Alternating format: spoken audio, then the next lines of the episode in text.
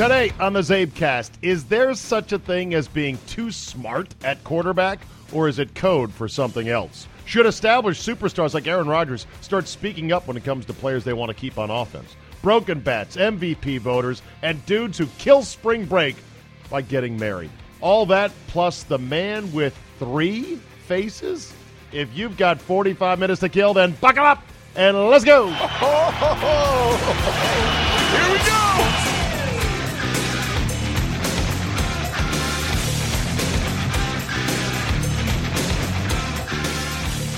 Tuesday, April 17, 2018. Thank you so much for downloading the CzabeCast. Drew Olsen from the Big 920 in snowy Wisconsin joining us in just minutes. But let's start with this. Here's one I don't think we've ever had before. And by we, I mean me in sports radio. And when I say here's one, I mean an argument or a topic or a discussion. It's rare that I come across things that I say, hmm, I am pretty sure I've never taken calls on this before. And we're talking 20, oh, 28 years now in the 28 years in the business, 1990. Got into it as a professional, as a young professional, KTMS in Santa Barbara, California. 28 years, I don't ever recall this being a topic. But here's the headline is calling Josh Rosen of UCLA too smart anti Semitic? Josh Rosen's, this is from a story, Jacob Bo- Bogage, Bogage, uh, Washington Post. Apologies, Jacob, if I'm mispronouncing your last name. He writes the following Josh Rosen sat for an interview for an ESPN The Magazine cover story and was immediately confronted with the flaws that seemingly will undo him as an NFL QB, perceptions that he cannot control. Quote, you're a cocky, jerkish, overly opinionated rich kid who's too smart and has too many outside interests for his own good. ESPN senior writer Sam Alipour posed to the UCLA junior.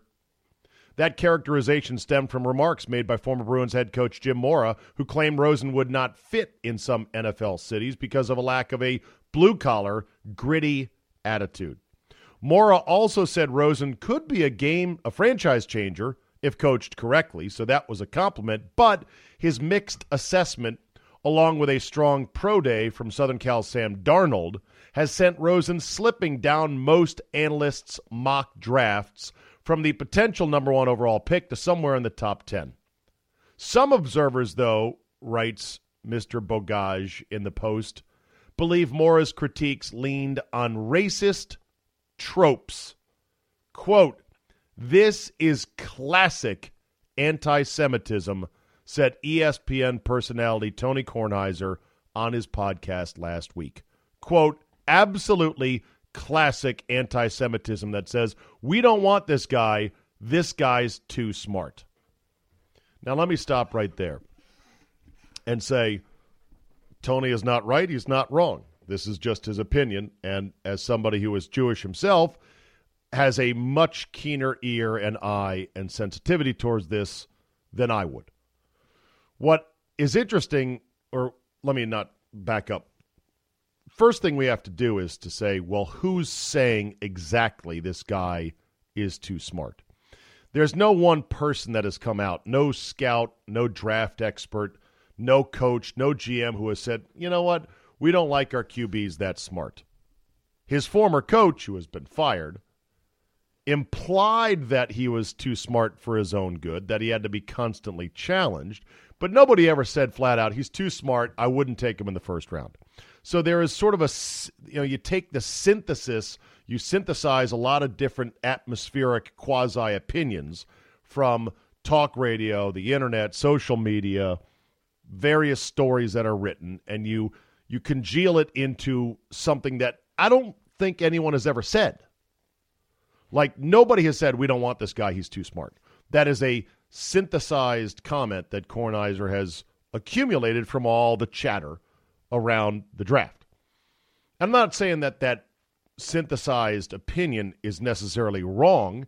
It may be that people are like, hmm, I don't know. Wish he wasn't quite so strongly opinionated. Some guys didn't like the fact that he was quoted in a story as saying, "If Tom Brady has six rings, I want seven. And they're like, I, you know, I believe it was uh, none other than the fall guy himself, uh, former Vikings wide receiver um, Cris Carter, who said he needs to just be quiet. Stop saying this stuff like I won seven rings. You haven't done shit yet. He didn't say shit. I said shit. Kornheiser continued. Wait a second. Peyton Manning and Tom Brady and Aaron Rodgers and Drew Brees, they're all really smart. Russell Wilson is really smart. There's no such thing as too smart. Unquote. I would agree with that entirely. Rosen is smart. Maybe it's that he's too opinionated. That could be one distinction that is important. When he came out and said very forcefully as a sophomore, hey, we should be getting paid as student athletes. When he wore a fuck Trump bandana on a Trump owned golf course and it was caught or photographed and posted to social media, that too was a little bit, hey, what's this dude all about? He's admitted that he comes from a wealthy, affluent, and educated family. His father was in the running to be the Surgeon General under Barack Obama. He is a renowned surgeon. And his mother is a former journalist and the great great granddaughter of Joseph Wharton. He of the Wharton School of Business at University of Pennsylvania. Business school. I know this, whether or not it is or is not anti Semitic, either lightly anti Semitic or grossly anti Semitic. All I know is this we've never had well, at least we haven't had it that I can recall an interesting case like quite like um, Drew, uh, quite like Josh Rosen. What kind of QB is going to be as a pro? Could he be a washout?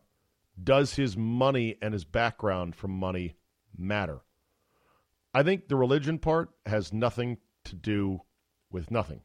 Because even though he might have been raised in a Jewish household, we don't know. I mean, how how faithful is he? How religious is he? And if he was religious, does that really matter? There's plenty of quarterbacks who are very religious as Christians. Uh, Philip Rivers, like hardcore Catholic. Look at all his kids. Pretty good quarterback. That doesn't matter. The smart thing, I don't know what that is. I, I don't know if anyone's saying he's too smart or that he's too opinionated or that he is too smart assy or I don't know. But how does a guy who's had some concussions, who comes from money, and does not come from the pedigree of a football family like the Mannings? You know, the Mannings grew up rich as well. So let's not kid ourselves on that front. And there have been other quarterbacks who have uh, grown up with a good, solid, and if not middle class, upper middle class background. So Rosen is not new in that regard, but he is new in that he's a interesting case. And yes, as a prominent Jewish athlete, of which there are not too many, my former colleague Andy Pollin, I'll ask him about this later in the week here on the CzabeCast. You know, since there's not too many of them, and Sandy Koufax being the the mother of all great Jewish athletes, it's uh it's kind of rare. And so, whenever there's a guy who's going to be drafted high in the NFL draft at quarterback, and he happens to be Jewish, it creates a bit more attention. This is where the DJ talks. Don't say anything. Okay. All right, let's head to the Great White North, shall we? Oh, beauty, go. Okay. All right, Drew Olsen on a Tuesday from beautiful, snowy Wisconsin, where it seems like winter, Drew, is chest straddling you people and ground and pounding your face right Yeah, now. it's the big brother standing over you. Why are you hitting yourself? Why are you hitting yourself? Why are you hitting yourself? Uh, hey, another snowstorm. Why are you doing that? It's April. Hey, another snowstorm. Oh. Stop doing that. Uh, Bob Billy, stop doing that to me. It's insane. The cruelest month in Wisconsin is usually April, um, but now it's this is even on steroids. It's It- awful. It really is bad, and and I know you guys want up from the mat. That was what killed me when I lived in Northbrook, Illinois, which was what sixty miles to the south, eighty miles to the south, Yeah, something like that. ballpark, yeah. So you got a little less of the wintry shit, but not much less. Same boat. It's basically the same boat. Yeah. Yeah.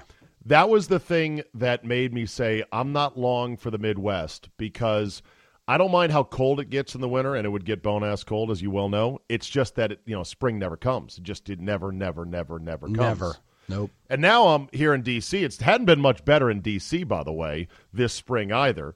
And I'm now at the point where I'm like I'm even sick of this, and I want to go to Arizona. Yeah. But that's Uncle. a yeah, that's a that's a that's a conversation with the missus. Do you think you could live in Arizona ever? Uh, absolutely. You do, I absolutely do. I've All been there year when long. it's hot. Yeah, I could do it. I could including definitely when do it's an oven in the summer. it. Yeah. Okay. The All one right. thing that the one thing about Arizona though, and especially the Phoenix area that I'm so fond of, is get, it's getting so dense. I know too many That- goddamn people. You're you're almost a prisoner of like the different parts of town. Now I've always loved Scottsdale, but then there's where the the football stadium. Like you you don't you're not that mobile.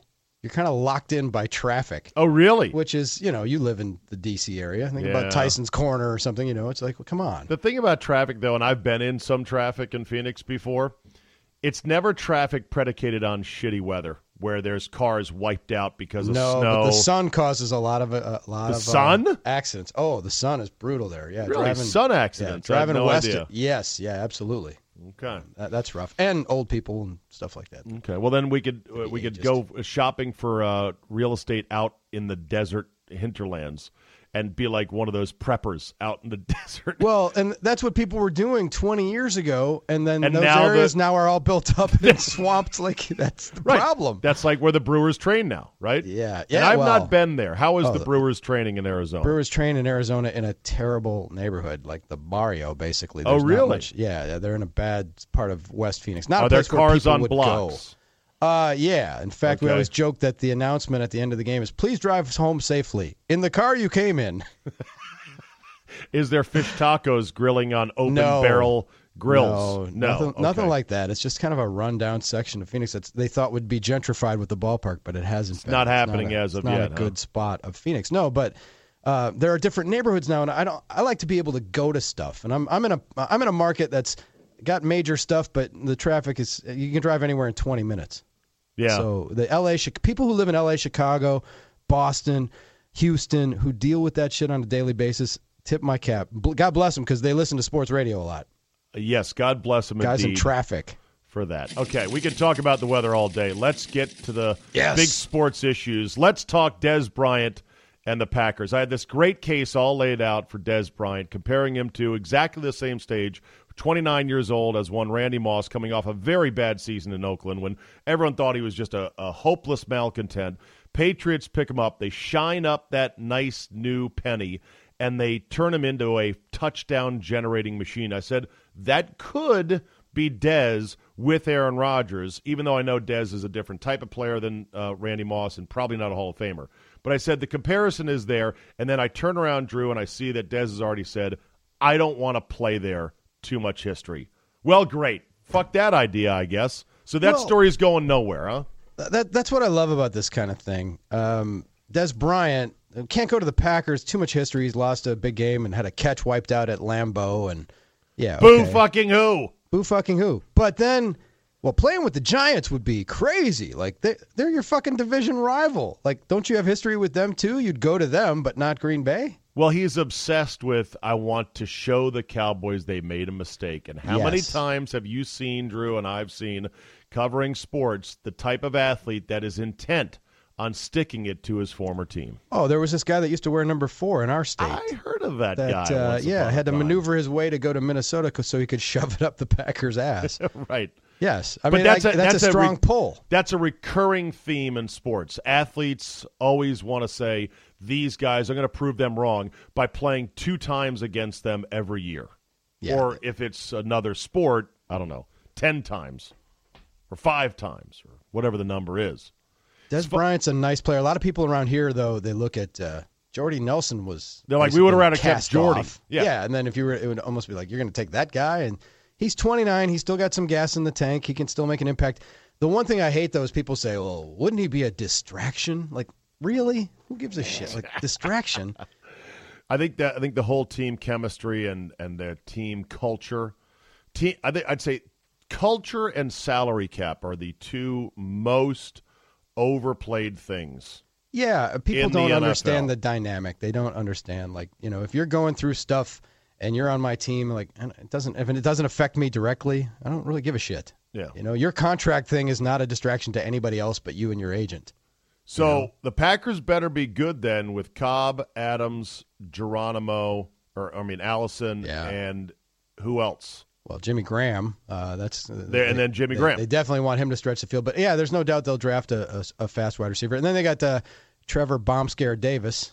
Um, Oh, the- yeah. the guy who joked at the airport Bomb, bomb, bomb, bomb, bomb, bomb. Hawaii. Ha- Yeah. Did did people rip him for being an idiot there? Uh, oh, of course. Of all the transgressions dumbest NFL things. players can commit, it's pretty low on the scale, isn't it? Low on the scale, absolutely. They've had guys caught. You know, they had Letroy Guion, and they've had other Johnny Jolly. Oh, that's right, Issues, Letroy- but Did Yeah, Letroy that- that's ever low. get his truck back after they seized it? I You know, don't a think he did. I don't think he did. I think they're like, "Fuck you, we're keeping it." Or his weed. right? or his cash. He had a bunch of cash. You're like, yeah, you're probably a drug dealer. And he's like, Cash, oh, yeah, prove it. And they go, Yeah. Well, we don't really have to. We're just going to keep this, and you can go now. Yeah, what do you mean I can go now? Yeah, uh, you can go, and we're going to keep your truck. Oh, well, that sucks. But it's better than going to jail, right? Absolutely. All right, Absolutely. So, yeah, um, the the Dez Bryant thing was interesting, but the, it's not really a Packers type move. Nah, That- really he's- That's a Redskins, Raiders, Giants move. But you went out and you got Jimmy Graham. Yeah. You went out last Well. year, got Martellus Bennett. Yeah, that didn't work out. You went well. out and got Charles Woodson once upon a time. that worked out good. Right. So there are name guys that you guys Oh, yeah. go out and splurge for. And I think teams would be better. Well, What? Well, what? well, I, I was going to say, yeah, and yes, splurge. I mean, it's a new regime. Ted Thompson avoided free agency as often as possible, but now it's a, Oh, a avoided it GM, like the so- plague. Yeah. They, And how'd that work out? Lot. Well, they've had a pretty good record, a pretty good run. He had a pretty good run, but they never got, they didn't break through. Okay, but generally speaking, weren't people pissed up there that they weren't signing any free agents? Absolutely, people like the shiny toy. They like the, Right. you know, even the ones that don't work out. They'd rather ha- they'd rather swing and miss on a free agent than not swing. Yeah, I That's guess so. that's the fan psychology. Big story up here though is that uh, you know Aaron Rod Charles Robinson Saw that Yahoo, Yahoo Sports now. Yeah. Charles Robinson is well respected, correct, Yes. as a writer. Very well So he's not connected. just a hot taker, not just a blog merchant. He's a real writer, real journalist, big J journalist, right? And he reports that Aaron Rodgers, according to sources close to uh, Rodgers, not happy that the Packers are not even consulting him on major moves. And I guess this started with the sacking of Alex Van Pelt, right? Their uh, quarterback coach. yeah, and then the release of Jordy Nelson and the you know that whole deal. But And yeah, then that- maybe not asking him about other guys. Yeah, um, that's kind of that's been kind of bubbling, and people around here. I mean, it's a national, like you said, a respected national guys reporting it, so it's going to get some run here. Uh, It'll it'll dominate the the news cycle for. Do you believe it? I absolutely believe it. Do you believe that Aaron Rodgers could leave the Packers? No, I mean they have Why him- not? They have two more years on his deal and then two franchise years, so he's kind of indentured that way. All right, but let's say let's say he just does not sign a new contract, which would make him in the next 2 years increasingly underpaid as quarterback salaries keep going Yes. up and up Oh, and yeah. up and up. But let's say he did it anyway cuz he doesn't need the money, he gets money from uh, State Farm and all these other Sure. outside sources. At that point and you have to use a franchise tag on him. How do you think that would go? Well, I mean, it wouldn't be ideal, but that's where the Packers have all the leverage right now. Okay, but I, as someone who is coming from a team that franchised their quarterback and it did not work out, I liken it to stealing your girlfriend's car keys in an argument so that she can't leave. And you're like, baby, baby, baby, just settle down, man. We're going to work through this. I want to go home. I don't want to talk about this. Where the fuck are my car keys? You're like, I'll give them to you in just a second. It never goes well. Like, I don't think if you guys franchise Aaron Rodgers, it's No. going to go well. And- I think that means he wants out, and you guys are going to have to figure No, something well, That's the hammer that they have, though, because well, I just. Would you it. use that on on Aaron Rodgers? That hammer? had to, Would that's you the hit him over the head with it, the nuclear option? no, but it's also a factor right now. In in their in the uh, the Packers want to sign him, but if he's going to be pissy about like the quarterbacks coach and stuff like that, and I, I Oh, don't know how you pissy. ask for input. pissy. Listen to you. unappreciative of Aaron Rodgers calling him. Pussy. Oh, not I'm at all. No, I'm just I- teasing you right But now. By no, but the thing is, it, he's he's driving down Brett Favre lane because this was remember Brett Favre wanted Randy Moss and they wouldn't get him and he wanted, and wanted and, and okay, in You're not the GM. in retrospect, was Favre not correct? Oh, he was absolutely correct about Randy Moss. How it would have been nice to get more. How sick could that have been? Yeah, could have been.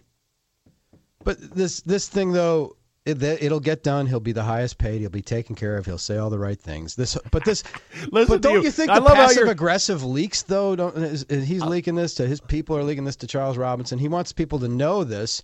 But he's savvy enough to play this game, and he could come out and do an interview with any of a hundred people that he could talk right, to, right. Well, and, and say, "Hey, you know, it, it, but it- how does he? How does How a player in his he- position how ask for control over coaches and and you know personnel decisions? I How don't do think he you wants control. I think he wants gracefully input. ask? Well, then, okay. Let me flip it Uh, around. Okay, let, let me just say, okay, Aaron, we're thinking of releasing Jordy. We don't think he's got. No, I think he's got something left. I want him. Well, okay, we're releasing him. Then, then what? You're still. Uh, uh, we consulted you. I You're think cons- you'd feel you're- better. Your opinion was considered. I- I think if you genuinely sat down with Aaron Rodgers and listened to his argument, and at the end of the day you said, you know what, still we're, we've got to make this move, then at least he would feel better. Okay, so I yeah, he's think. he's talking about lack of communication is frustrating him. Well, you say you called it passive aggressive. What's Aaron Rodgers supposed to do?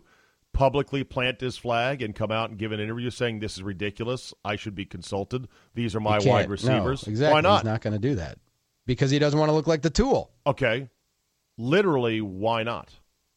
Why doesn't he want to look like No, a no, tool? no. Or- Why, why, why shouldn't a quarterback come out and plant his flag publicly and say, "Hey, this is I make magic with these guys. You can't just go, we're cutting this guy Because without even talking in, to me." Even his in his situation, the public tends to side with management Ah, when it ah. becomes the players. The I'm fans, glad you brought that up. Fans will side with management. I'm glad you brought that up. Do you really think if you opened up your phones and took bank after bank of calls that more people would be with the Packers or with Aaron Rodgers? Well, it, right now with Aaron Rodgers, but when the rubber hits the road, it's it, the psychology of it to me, Czabe, is this: Jordy Nelson was released by the Packers, and then some people squawked, others accept that maybe he is done. You know that they made Yeah. a football decision and stuff, but some people squawked, right? And the Packers let him go, and so okay, that that it wasn't a relatively huge ripple. It's the biggest story of the Packers offseason so far, but it's not, it wasn't Okay. in terms of. But No, but I'm- I'm had Jordy a- Nelson left via free agency, well, that ungrateful fuck, he should have taken less money and stayed. He should have helped the Packers win. He should have. They would have turned on him and a dime. When players leave via free agency, they're greedy bastards and ungrateful. True. And like, Get off of. Jordy for a second. I want to bring this back to Rodgers. Okay. If Rodgers stated publicly and planted his flag and said, "This is a huge mistake. Jordy is still a great receiver. I'll make magic with him this coming year. I can't believe we got rid of him." You really think that fans would rip Aaron Rodgers for saying that? I know I wouldn't.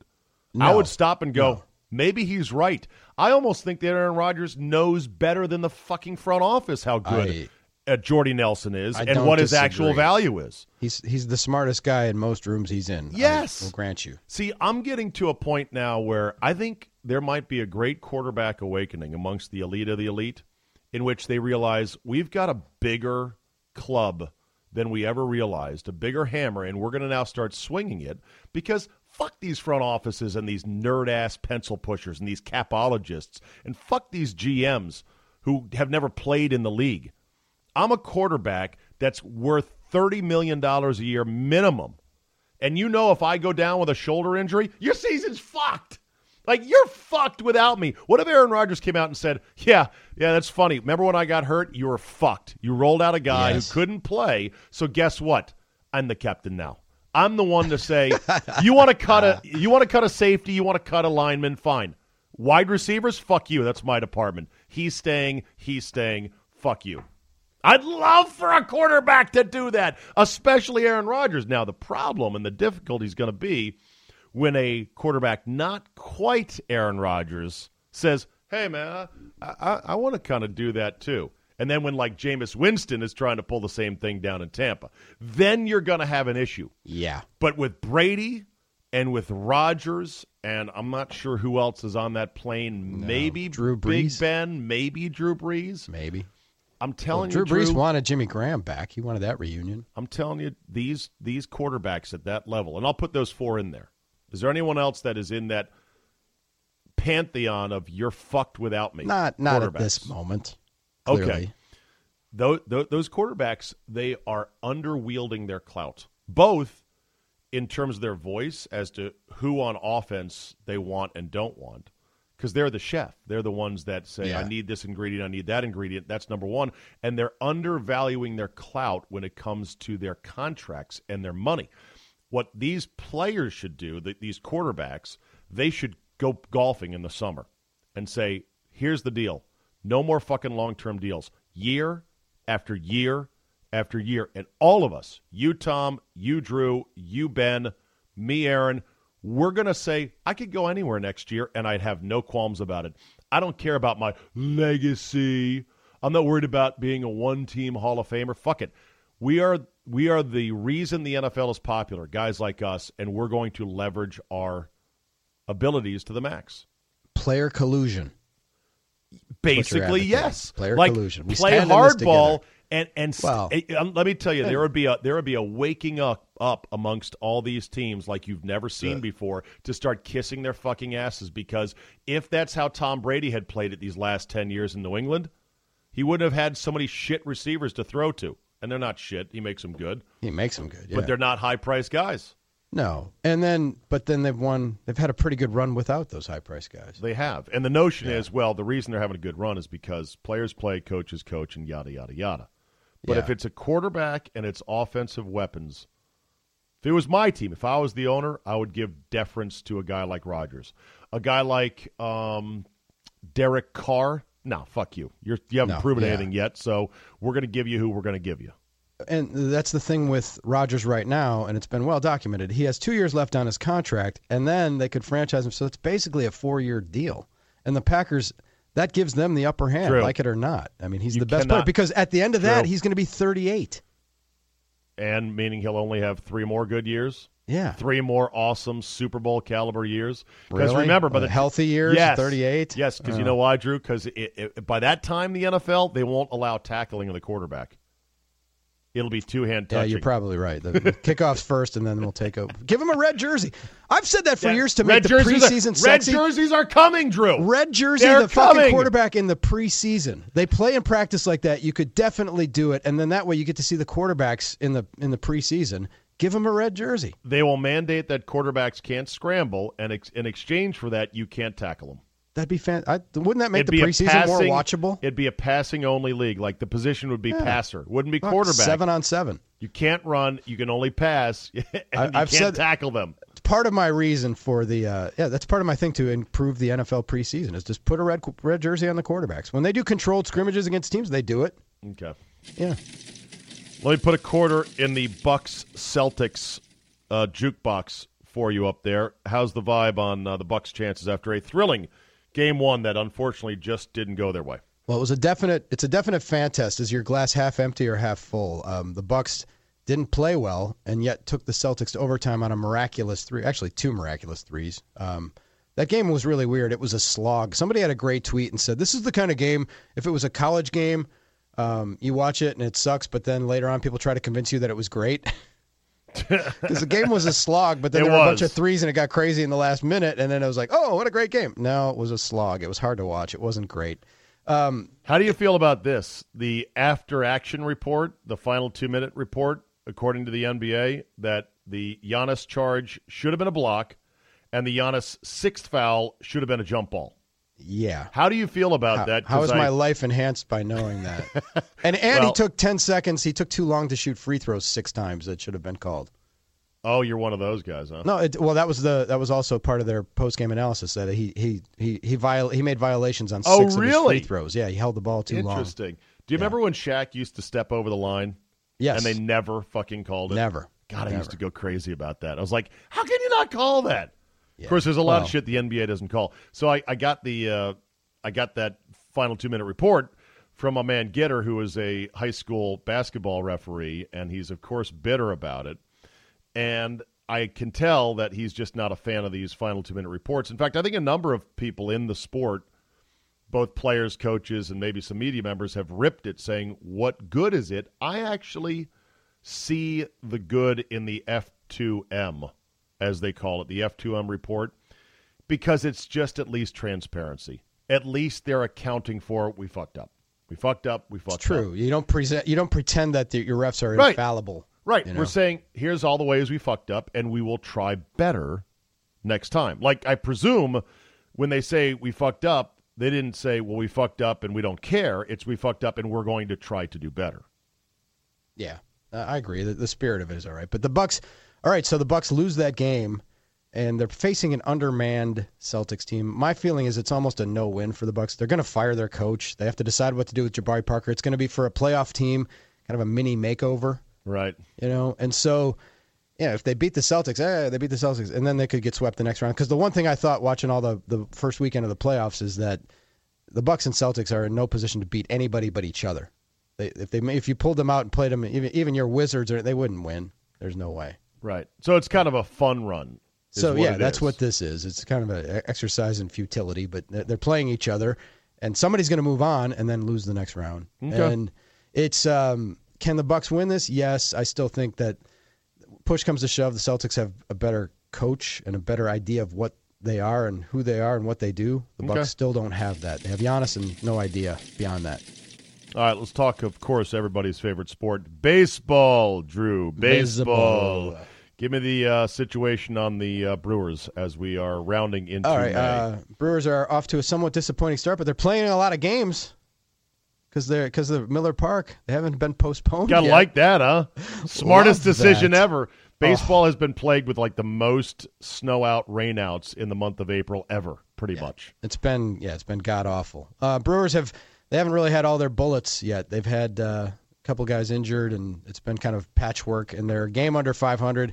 No reason for panic yet, but uh, definitely not the start that they wanted. Elsewhere, the Mets are they for real? I know the Nats came back from a big deficit last night, but are the Mets for real, or is this just a sugar high out of the gate? They have good pitching. Uh, no, I would say Pittsburgh's a sugar high. The Mets might be decent, but I still think I see the Mets in the 85 win mix. Okay, You know? Boston's legit. They're thirteen and two out Yeah. of the gate. Uh, the Angels are thirteen and three. Shohei Ohtani.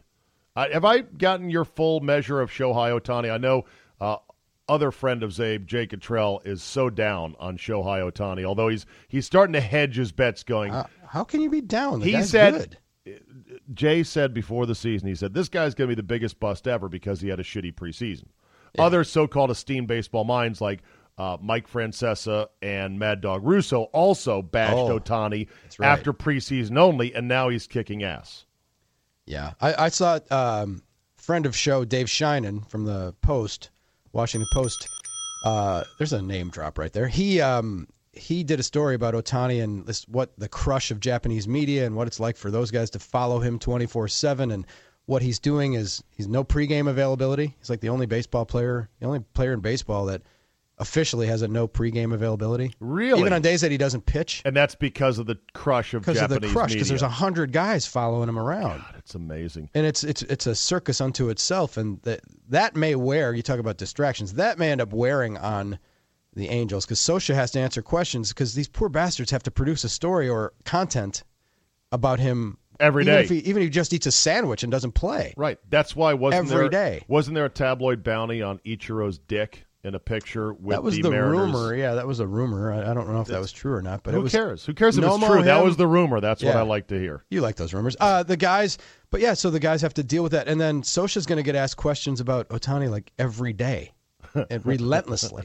Even if he, like, he's got the day off today. Well, why? And what do you think? And how would Ohtani have done? I mean, uh, those guys, it's a, they got to feed the beast, man. Imagine, imagine dropping yourself in to cover the Redskins at Redskins Park or the Packers up at the Packers complex, and you're only focused on one guy. And your If- editors if are that like, guy's got a hamstring and he's out for a couple days, you still got to produce. Like, what did he have for lunch? What was his workout today? What did he do? You have to come up with stuff. Yeah, editors are like, I need another story today. Like another one. Nothing happened. Yeah, well, find one. Fuck you. Make one. Exactly. Fuck you. Put a story out. We need Pay the me. clicks. You Yeah. tell me. He's you- a good player, though. He's good. Okay, you tell me if this is impressive or not. Bryce Harper, broken bat, home run. And Lobaton setting up inside. The barrel of the bat flew all the way to the screen, and look at this! See you later on a broken bat. The bat hit the screen behind the bat boy, and Bryce Harper hits it out of the yard. I think Roy Hobbs just hit a home run. I know it's happened before. I've never seen it. A broken bat home run for Bryce Harper. Are you kidding me? They have no idea. They don't know what they're doing. Who's directing this movie? That's uh, that's FP Santangelo. How rare, how impressive is a broken bat home run? Very rare, freakishly impressive, I guess. I mean, I, you know. you- And what you does know, it say What about do you measure Bryce? it against? What does it say about Bryce Harper that he's good at hitting the baseball? He's really good at hitting the baseball. Okay, Yeah. beyond that, what does it say about Bryce Harper? Um, He makes great contact. He's wonder high in what his- barrels. Yeah. Well, I wonder what the bat manufacturer feels about that. Is Well- that a good thing for the bat or a bad thing? Aren't these bats now, and the type of wood they're using on bats right The now maple. is yeah, most of them are maple. aren't it's the harder. maple bats now? Aren't they shattering more? No, the uh, they're supposed area? to be less. I mean, it's supposed to be less less, than ash. Less than, uh, yeah, definitely Okay. less than ash. Yeah, Huh. and they're they're hard cooked, harder wood. But um, yeah, that was really impressive. I think the more impressive feat of strength would be I don't know if it was McGwire, like somebody broke a bat on a check. Jim Rice broke a bat on a check swing. Oh, really? He created so much force that when you stopped, like the bat broke. Oh, without hitting Right. the ball. Yeah. Oh, check just swing this- without hitting the ball, just stopping the swing. Like oof, That's some serious fucking that's hand serious speed. and wrist strength right bat there. Bat speed. Yeah, that's it. But yeah, I don't know. Like, how thin is his handle? How how? I, And where did he hit it And- on the and- bat, right? Yeah, where did he hit it on the bat? And what, where was uh you know how cold was it? Like that's. It was fucking I cold. once- It's New York in April, baby. I once went to an indoor golf dome, Czabe, in a January uh, January in Wisconsin. My buddy had his clubs in the trunk all winter. Indoor. And I took his Cleveland driver into this one of these little bubbles where you can hit 80 yards into the back wall. Yeah, you know, yeah, But yeah, you're, you're just hitting balls. And uh, the, the head snapped. It froze, just like Bryce Harper. I hit a majestic drive, and there goes the head car- cartwheeling down. It's like, how long have these clubs been in your trunk all winter? Well, you dumb fuck. I didn't even Oh, feel bad about breaking his driver. yeah. Finally, on baseball, do you uh, believe that there is genuine concern the game is too slow for the new younger generation? Not no. There there are things they can do to speed it up. the The biggest thing to me is time between pitches. But we're in the soup we're in where more guys are going deeper into counts, more strikeouts, more walks. Right. Uh, you can't you can't put that genie back in the bottle. How Nobody. about- the, the bad hitters used to swing at the first pitch because they didn't want to get to two strikes, and then when guys got to two strikes, they choked up, spit on their hands, and tried to just put the ball in play. No one does that anymore because no one gives a shit about striking out. There's no stigma, and that's just the way the game has evolved. You can't do anything about that. But just guys stepping out, pitchers being afraid to throw. I'm all about the pitch clock. I'm down with it. Okay, what about the ghastly attendance so far in Major League uh, Baseball? It's more weather related than anything. I mean, Okay. ratings are good. It's- Even in you some of the California cities and dome cities where the teams are bad. Terrible. I mean, the Marlins are single-handedly dragging down attendance. I Oh, mean, absolutely. They got outdrawn by their Double A affiliate the other yeah, day. that- that's pathetic. And Jeter and those guys. I mean, they're killing baseball in a market where you think it'd be impossible to kill baseball, but they're they're Interesting- doing a good job. Interesting piece in National Review by one Nicholas Frankovich, who writes, Too slow for, quote, newer, younger fans is what old people said about baseball back when I was a newer, younger fan myself. You know, the glory days when George Hendrick roamed center field to the ironic cheers of a fraction of the approximately 3,000 Clevelanders scattered across the cavern that was Municipal Stadium, built to seat 27 times that number. Is that true? 27 times 3, 40, uh, 54. Se- wow. They played baseball in a 78,000 seat Yeah, stadium. Municipal Stadium. I never went there. Did you ever go there? I did. and how was it? Uh, mausoleum. Shithole. Yeah, mausoleum. He writes, uh, Frankovich writes, games were shorter then. Also, they were poorly attended even by today's standards, not just in Cleveland, but across all of baseball. In 1974, the average attendance per game was half what it was last season when the average game was longer by 36 minutes. Yeah, So his argument is they've been saying that forever. his argument is show me the proof that longer games is actually hurting baseball. No, we used to talk that uh, Bud Selig used to always say that those games that went late that everybody bitches about that kids couldn't watch and everything. People leave. Um, the the ratings go up as Oh, the, the later the games go. Like World Series and playoff games, the longer they go, the ratings go up. Although that's in part because it starts moving into prime time out west. True, and so it's nine nine o'clock. but- but midnight even in on the, the east, East- is nine o'clock in L.A. Yeah, but if, if the game's good, people and then people see about it on Twitter and they join in and they, they pick it up and Twitter wasn't around when Bud was running the show. Uh, yeah, it was. it was. But uh, it was. The, the thing with baseball to me, Czabe, is that you we just talked about a Bryce Harper highlight, and Mike Trout. Ohtani's getting all the international love, but Mike Trout's one of the best players in the game. Plays for the Angels. Those guys could put on a jockstrap and walk through most offices in the United States and not be recognized. and The whose fault is baseball? Well, baseball's been. It's an incredibly strong regional sport, where you people will watch their home that? You team root like every for your home team, and you don't give a shit about Sunday night baseball See? between two teams that you want that you don't root for. right. That, You- that's you- what they and I don't know how they get that back. They used to market stars with you know Ken Griffey Jr. and then maybe it's because of the taint of the steroid guys that poisoned a generation where everybody hated Bonds and Clemens and they turned against the stars. But people love the baseball is so strong in the regional markets, but nationally there's no. And this is the sport that invented fantasy sports, but Yeah. no one gives a shit about watching unless except for the eggheads, a few guys remaining that play fantasy baseball. No one gives a shit about. I mean, God bless them, but no one's going to care about the, the Astros and the the Rangers, or Right. no, no one's going to. That you just know, out of market games are nothing, but in market the game's really never been stronger. Yeah, it's a weird thing. I think hockey's the same way. You care about your team. I know this in DC, where our team bows out early almost every year. Oh God, set There- your watch. Yeah, there is there is intense interest in the hometown hockey team when they're in it. Soon as they're out, nobody is breaking down Boston versus Pittsburgh in the Eastern Conference Finals. Nobody. That's true. Now, and another thing, um, to spin this in a different direction, Czabe, with the NFL, everybody said, oh, the NFL ratings are down, Papa John's, the protests, everything, right? What league is more socially active and progressive socially than the woke, NBA? and their ratings are up. and they're up.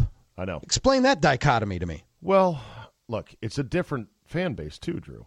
The football fan True. base is more conservative, more southern, more Bible banging, and more, you know, American, more know. white Football too. seems to cut across. It's more white. Now, you know, we Yeah, all and- assume everyone is the same well- amount football fan as they are NBA fan. That's not Hey, necessarily what, true. What I'm finding is the guys at the lower end of the sports radio demographic, 25 to 54, are NBA junkies. They're saber sabermetricians. Oh, they want to be. They want to be GMs. Oh, they're yeah. deep into this crap now. They, they, they're deep into the weeds on the NBA. They they have the the ticket and the league pass, and they will watch the out of market games that don't interest people Well, in baseball. here's the difference, though, is that the NBA, because they have that rule put in place by the by David Stern that the anthem is sacred, you stand for it, and we'll let you do whatever you want. Wear a warm up shirt that says "Free Meek Mill" if you want. It it put the anthem off limits. It put a red velvet rope, Drew, around the anthem, and so that allows people who revere the anthem, revere America, want respect for it, to be able to say, I can go to an NBA game because, all right, they're wearing a T-shirt over Free Meek Mill. Fuck, I don't care. Yes, no, whatever. But at least for the anthem, we're all standing. That's the difference. I now, are you think- saying no in a dismissive no. way? You don't I'm understand the difference in that? No, I no. The the thing is, here's the thing: the NBA doesn't have to deal with the racist fan base that football does because racist sports fans dismiss the NBA because it's too hip hoppy and it's too black.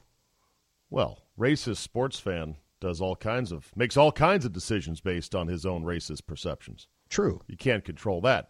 But the NBA but they watch football and not as much NBA. Here's the thing. The NBA the anthem is not involved in any NBA protests.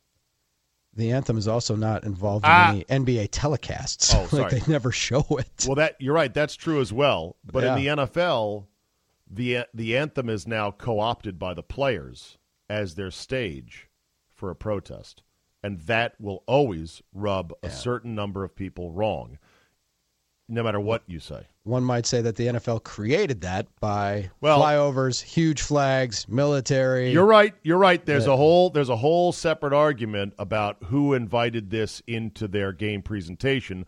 It was the NFL where they took money from the Department of Defense Yep. for some of these, you know, pro uh, these what you call it, these uh, promotions uh, with the military stuff because they're the NFL. They're whores.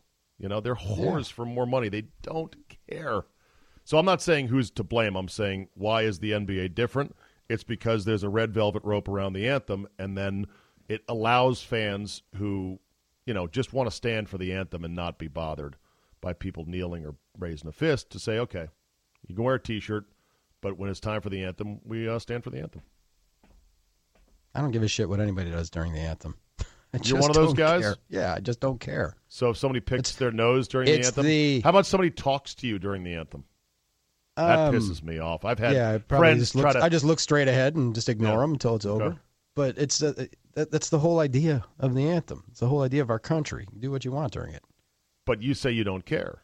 Uh, yeah, well, I don't. I don't care because Do you you, can like do what it? you want. Do you like it? If what if somebody was talking on their phone loudly? Uh yeah, Bill, I'll be there Thursday. Uh, is the mower ready? During the anthem, you'd have no He problem with should that. be. Well, I think that society takes care of it. Don't people tell him that he's being a nozzle, or do you? I mean, I'm but asking. then again, like I'm does it- asking, what would you think of that how- guy? I oh, I think he's a douchebag. okay, well, that's all I, I, I say that to a lot of people. I think that about a lot of people that I encounter on a daily basis, Czabe. Okay. Like the guys who w- walk into a nice restaurant with their hat on, with a baseball cap on. That you know, would you tell a guy like that on his phone to shut the fuck up during the anthem? No. Or would you? You wouldn't do that. no, I wouldn't. Do that. What if he was a little pencil neck weasel you knew you could beat up? Uh, I still wouldn't do it. Okay. Again, like, I, I you're just, a non. you know, you're a non-involver. non-confrontational. No, All right. I'm not like you know. well, with that, we bring our visit to a close this week, Drew. Oh, Baby, I'm not a good guy. I'm the guy. Fuck that guy. Fuck that guy. All right, here we go. Fuck that guy. Who in sports deserves the big middle finger, Drew? all right. I'm going to go with, uh, believe it or not, MVP voters. What? MVP voters In what sport? all sports. All I've, sports. I've been one.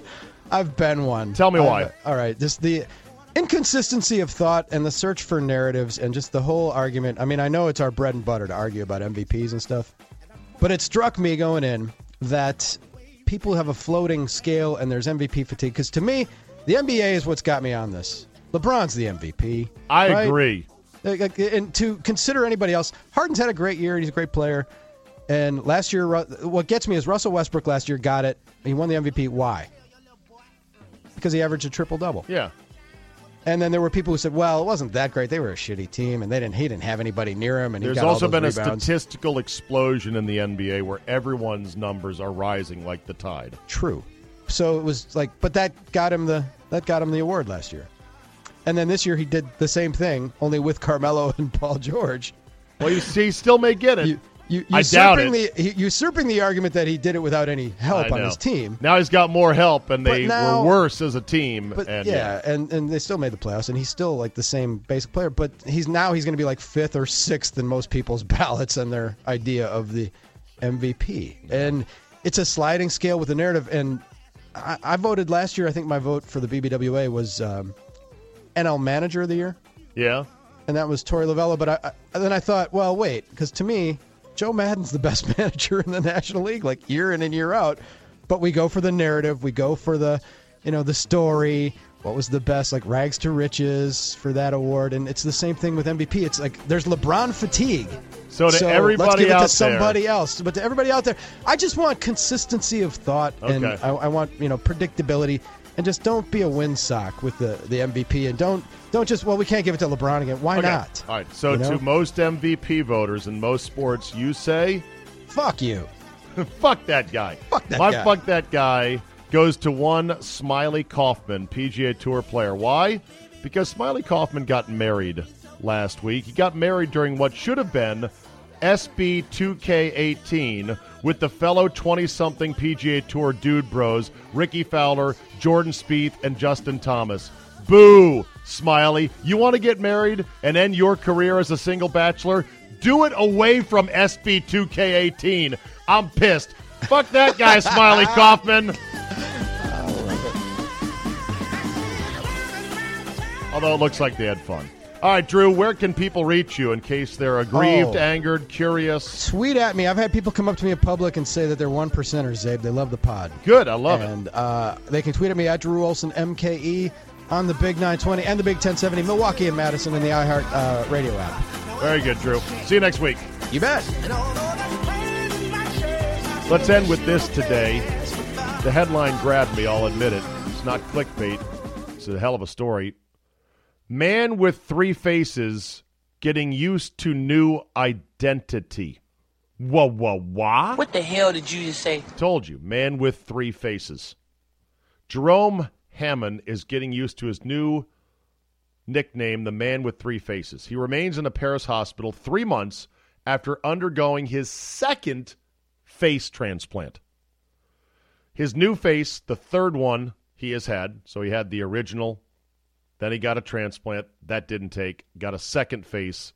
This one, the, the third face now remains smooth and motionless, with his skull, skin, and features yet to be fully aligned, which is a gradual process reliant on the immunosuppressant drugs, which will hopefully prevent his body from rejecting this second face transplant.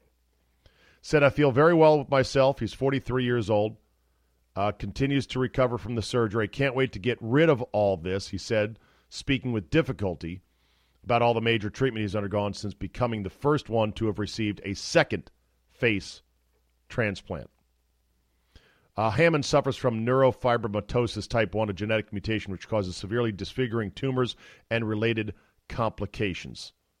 And it was because of this that he had to have a full face transplant, including tearing out tear ducts and eyelids. Oof. Get, gets me to thinking of two things. Number one, the movie Face Off with Nick Cage, in which science, or which the movie predicted science someday being able to effortlessly swap people's faces. That's the first thing I think of, and we're still a long ways from that. And the second thing I thought of was the classic Seinfeld scene in which Kramer realizes smoking is ruining his face.